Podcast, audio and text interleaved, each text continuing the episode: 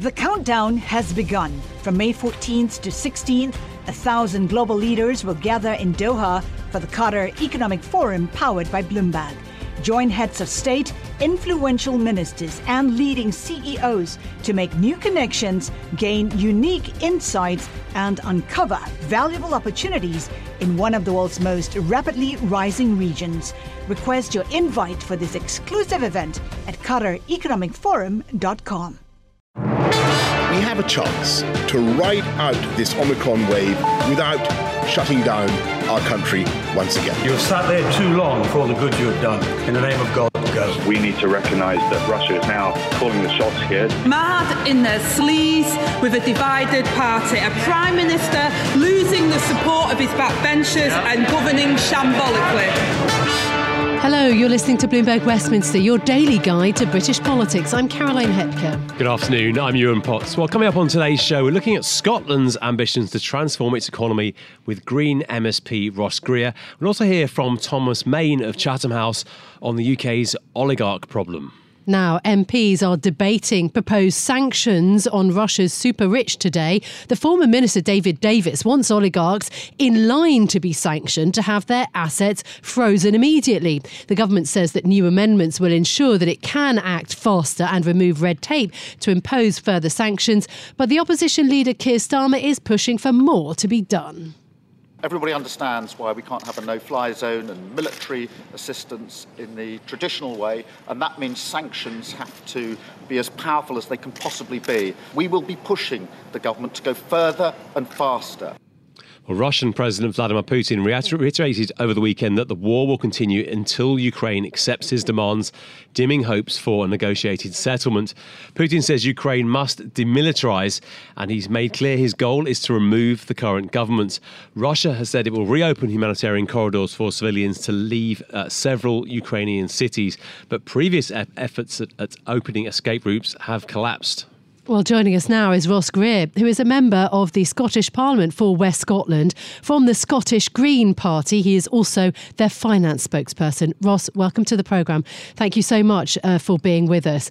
So, war reaches Europe. Your party is sticking to the idea that an independent Scotland would be better off not joining NATO, despite the SNP dropping that pledge. How would you keep Scotland safe without joining NATO? So it's first worth explaining why the Scottish Greens would not have our independent nation join NATO. And it's NATO in its specific current form. That's what we object to um, on principle. NATO is a first strike nuclear alliance. That means NATO reserves the right to launch the first strike in a nuclear war. And the Greens in Scotland, just like Greens across the rest of the world, are fundamentally opposed to the existence of nuclear weapons. They are evil, and we don't believe anyone has the right to launch that first strike. What we are absolutely in favour of, though, is cooperation for the sake of collective defence and security. That does not necessarily need to happen through NATO. In fact, we've seen the European Union transform in the space of the last week to a fortnight in terms of the collective defence and security uh, desire the EU member states have got, and this is for Ukraine, which is not yet an EU member state. okay, but the Scotland, EU has no standing army. The EU is a long way from being able to replace the North Atlantic Alliance, and you know current NATO members have admitted effectively that they need to ramp up military spending enormously now, and you know that, that Putin's invasion of Ukraine has been a real wake up call. We need to get real about security we do need to get real about security, but the way that we keep ourselves safe, the way that we prevent conflict from happening in the future, is not always about spending more on our military. It's not always about having a bigger military. And of course, an independent Scotland would have defence forces, just like any other state.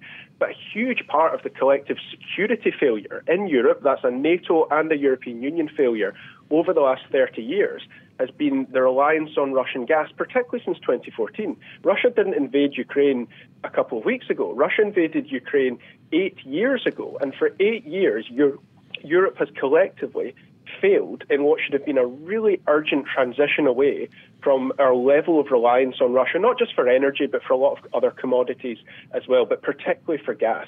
So if we're talking about collective security arrangements, it's not necessarily about how big our military is, it's about how we can make sure that we've got a secure energy supply, a secure food supply, etc. That's what collective security should be about.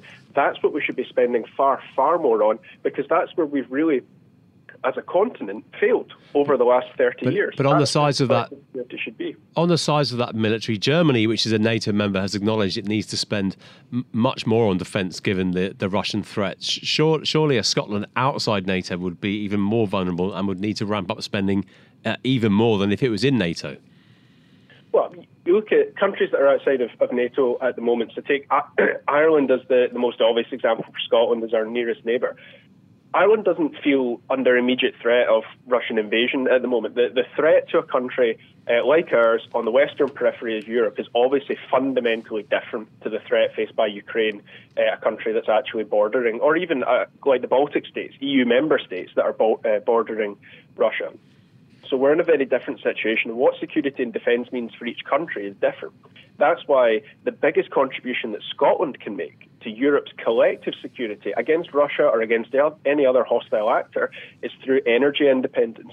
Scotland is capable of producing far, far more energy than we need for our own domestic purposes. So the greatest contribution we can make to Europe's collective defence is making sure that we are exporting clean, mm. green, renewable energy to our partners, to our allies, so okay. that they can transition away from that Russian gas as quickly as possible. Okay, well, that is the issue, you know, at the heart of this conflict, yes. But the final backstop, you know, more broadly, is military deterrence. Now, I asked an SNP member only about 10 days ago about the importance of Trident and Britain's current nuclear deterrent. She sounded pretty flabbergasted. Now, nuclear accident or war has become relevant in this uh, conflict. Would an independent Scotland lease back that port where Trident is currently housed? And if not, doesn't that threaten the whole of the British Isles? What's your view on Trident? But the Greens are unequivocally opposed to the, the renewal of Trident to the existence of nuclear weapons. What we should be talking about here is nuclear disarmament and de escalation. So a country like Russia is obviously not going to disarm, not going to reduce its nuclear stockpile unless there is a reciprocal arrangement. The biggest successes in nuclear disarmament, the biggest steps towards peace that have been taken over the last 50 years, whether it was with the Soviet Union or the Russian Federation, where when Western nations agreed to simultaneously reduce their stockpiles. So instead of talking about how the UK should increase or secure or expand or renew its nuclear arsenal. What we should be talking about is how do we come to an agreement between the nuclear powers, particularly the UK and the US on one side, and Russia on the other side. How do we start talking now about a collective agreement to reduce those nuclear stockpiles? Because what we're seeing in Ukraine at the moment is not an argument for the existence of nuclear weapons, it's a compelling argument for us to get rid of nuclear weapons as quickly as we possibly can. And an independent Scotland will certainly play absolutely no role in allowing the UK to continue with its nuclear arsenal. I mean, these weapons are wicked, they are evil. If, if we're talking about the worst case scenario here, I do not want the last thing that my country does in its existence to be wipe another country off the face of the map. What we should be focusing on is avoiding that happening in the first place.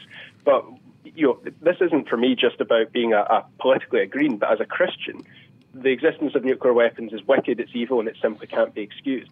That's not me saying that we shouldn't defend ourselves, that we shouldn't have collective security arrangements. I'm enthusiastic about those. I want us to talk much more about what they would mean in practice. But what we should be talking about now collectively is reducing nuclear stockpiles, not expanding them. Ross, you talk about uh, energy independence. The UK, including Scotland, is, is a leader in wind power, particularly offshore wind power. But we cannot have a energy generation system entirely dependent on wind, can we? We need some we need some backup. Uh, and one of Scotland's two nuclear power plants has just been uh, decommissioned. Uh, what is the alternative to nuclear? I presume you don't want more nuclear plants in Scotland.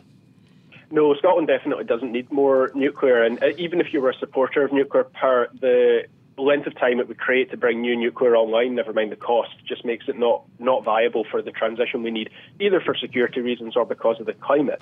But Scotland has about 1% of Europe's population and about 25% of Europe's collective renewable generation capacity, and that's not just in wind. So we've got huge capacity in onshore and in offshore wind also in tidal and wave energy. We've got uh, a decent capacity for solar, uh, would you believe it?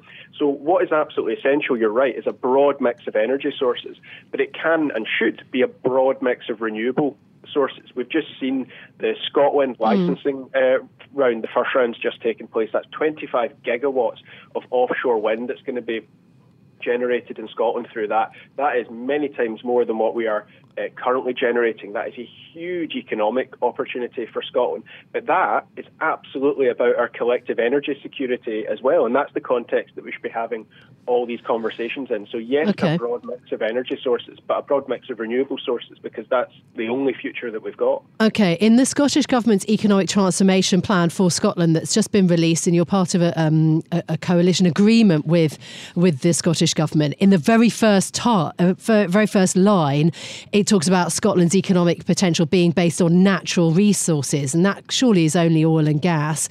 And how are you going to uh, address that when that is sort of yesterday's fuel in a way and also the idea of kind of productivity. That is the biggest concern in terms of you know Scotland boosting um, boosting its economic economy going forwards so the Greens and the Scottish National Party are in government together, as you say. It's not a formal coalition, so it's mm. what we mm. call a cooperation agreement, uh, which is two parties in government together, but we don't necessarily agree on everything. So we, we agree to disagree. Oil and gas is an area where the Greens and the SNP don't entirely um, agree. So the SNP accept the direction of travel is towards the transition, but the Greens obviously want to see that go much further and much quicker. Um, but the natural resources that we're talking about in Scotland absolutely include our renewable generation capacity. So Scotland has huge renewable energy capacity, but it's not just about that as well. Uh, the potential to create thousands of jobs in the forestry industry in Scotland is really substantial. That's a you know sustainable uh, resource for the construction industry. If you're uh, talking about it in that regard, there's other uses for it. There's a lot of jobs to be had in nature restoration. So when we're talking about the vast natural resources of our country, we're not just talking about North Sea oil and gas. Indeed, what we're talking about is how we transition away from North Sea oil and gas. Mm-hmm. Hi, I'm Ron Kraszewski, Chairman and CEO of Stifel. Financial advisors. If you're not growing your practice, you're losing market share. Stifel is a growing entrepreneurial, advisor centric firm built for successful advisors like you. Imagine having the resources of the largest wirehouses and the support of the boutique shops, but none of the bureaucracy to get in the way of you serving your clients. At Stifel, it's your business, your book, your clients. I always tell the advisors we're recruiting, I want you to come to Stifel and double or triple your business. Most of them laugh and shake their heads, but I'm serious. Don't take it from me, take it from Stifel's number one finish in JD Power's 2023 U.S. Financial Advisor Satisfaction Study. So, there's a reason why 148 financial advisors joined Stifel last year. Come join us and find out why Stifel is the firm where success meets success. Visit www.choosestifel.com com. Stifel Nicolaus and Company Incorporated, member SIPC and NYSE. The countdown has begun. This May, a thousand global leaders will gather in Doha for the Qatar Economic Forum powered by Bloomberg, held in conjunction with our official partners, the Qatar Ministry of Commerce and Industry and Media City Qatar, and premier sponsor QNB. Join heads of state, influential ministers, and leading CEOs to make new connections and gain unique insights. Learn more at QatarEconomicForum.com. Well, let's take a look at what else is making news in the world of politics. And we're joined with that by uh, Bloomberg's Leanne Gerrans. Leanne, thanks for joining us today. Now, the government's planning to pass the uh, economic crime bill. We've talked about this a lot in just one day today. Just talk us through what what the thinking is behind this. Yuan, it's a pleasure to be here. Yes, a lot of work ahead of them today. And as the situation in Ukraine enters day 12, things on the ground are becoming increasingly deadly. And we have heard from the UN that over 1.5 million refugees have now crossed neighbouring borders to safety.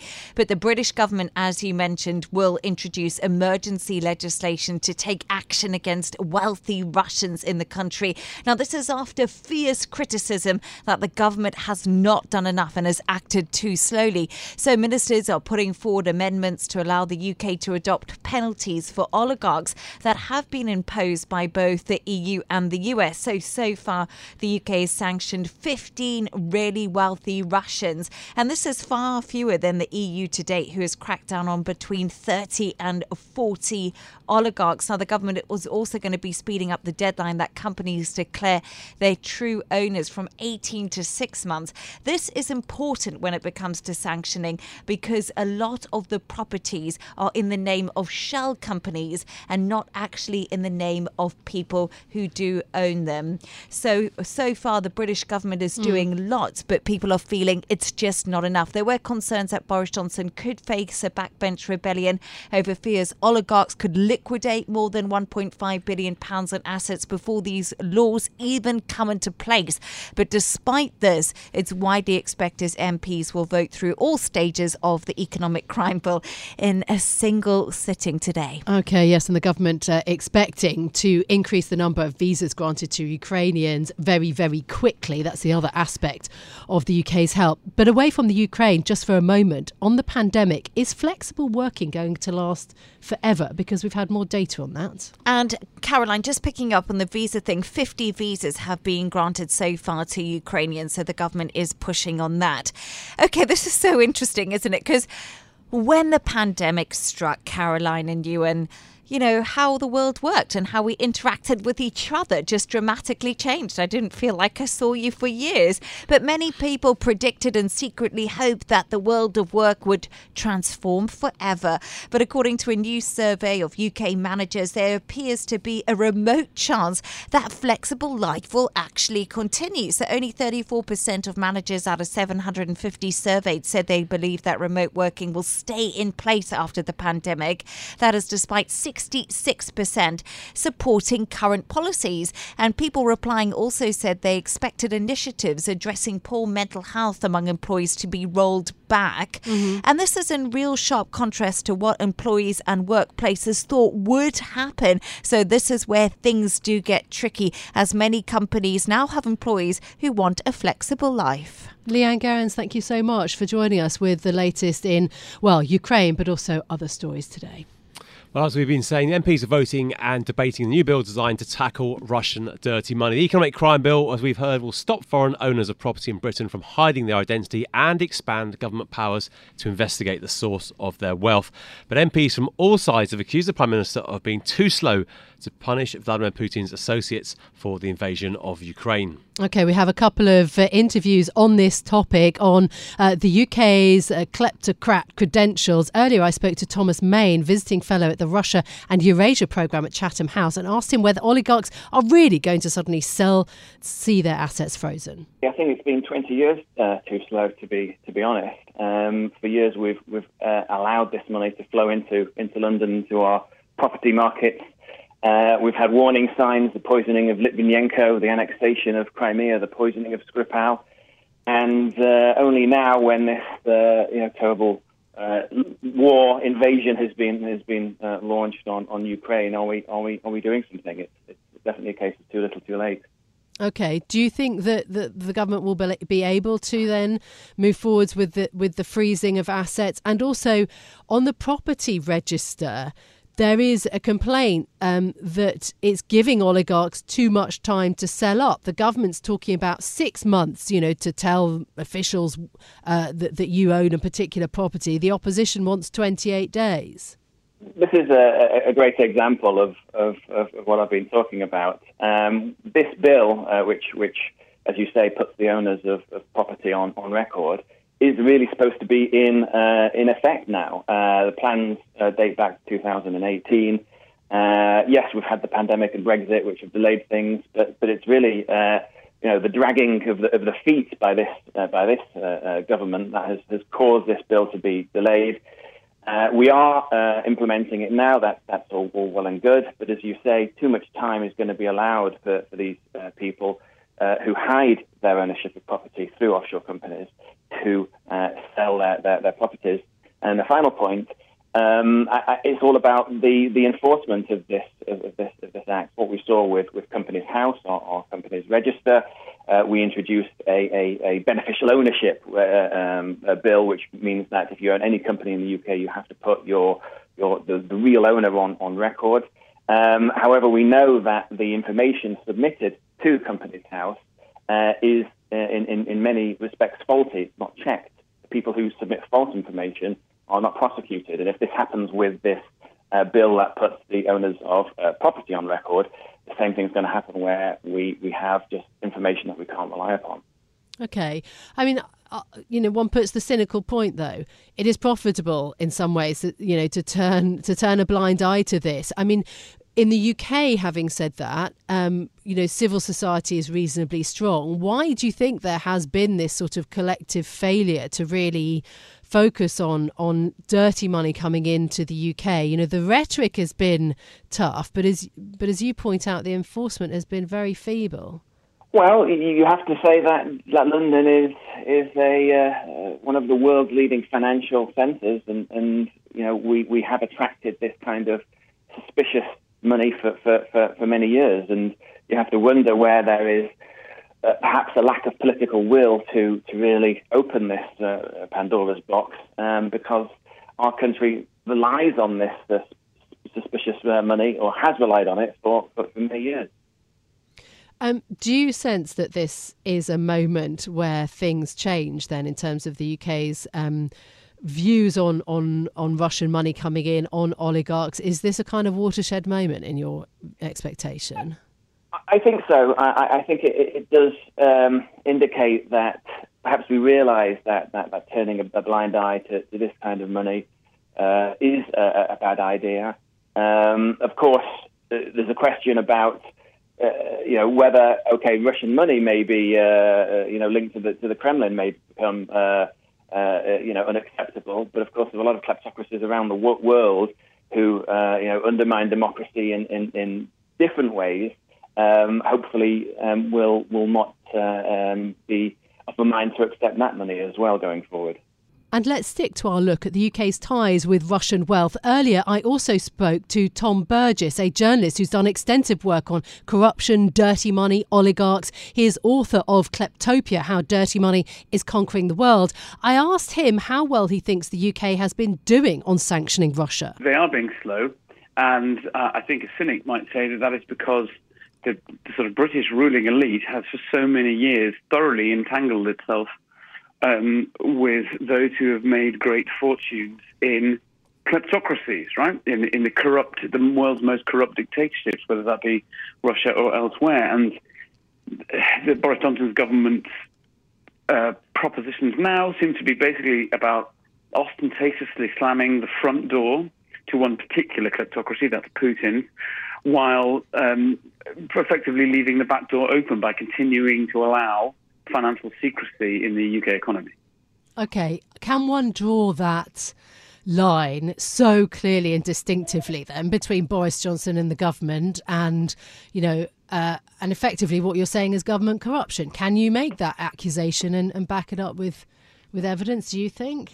I'm not quite talking about government corruption. I mean, obviously, we saw a lot of that during um, the COVID pandemic. I'm talking about something slightly subtler. So for my for my book, Kleptopia, I spent five years traveling the world, hearing the testimonies of those who suffer under corrupt regimes, the victims of torture, the survivors of massacres, and so on, but also trying to unpick the corruption itself and how the dictators loot their countries and then, um, through financial secrecy, shift that wealth into the West. Now, what's been happening is that we've been paying a little bit of attention to uh, the corruption overseas, but almost none to the corrupting effect this wealth has when it arrives. Now, it, this is something that can't be counted. Does it matter that Boris Johnson used to be occasionally whisked off to Spanish parties by the uh, rich um, son of a uh, of a, uh, former KGB officer? Does it matter that several major Conservative Party donors made their fortunes in Putin's ultra corrupt system? You can't count that but the, the, question is, to what extent is that changing the norms of our system and making it more corrupt? Take another example. To what extent is our legal system being put at the service of the few against the many, precisely the opposite of its purpose?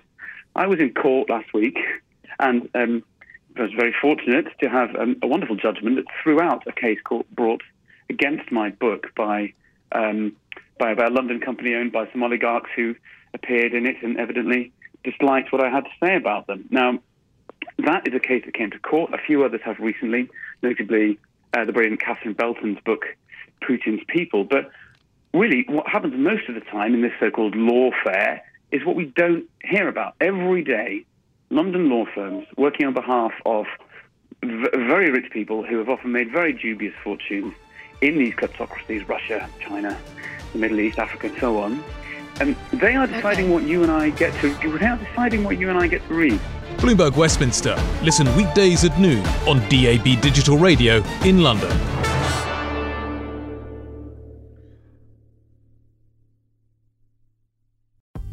Collaborate for a greener future at the Bloomberg Green Festival, a groundbreaking celebration of the thinkers, doers, and innovators leading the way. From design and culture to technology, science, and entertainment. Hear from inspirational speakers and immerse yourself in climate solutions. July 10th through 13th in Seattle. Title sponsor Amazon. Official airline Alaska Airlines. Get 20% off using promo code radio20 at bloomberglive.com slash green festival.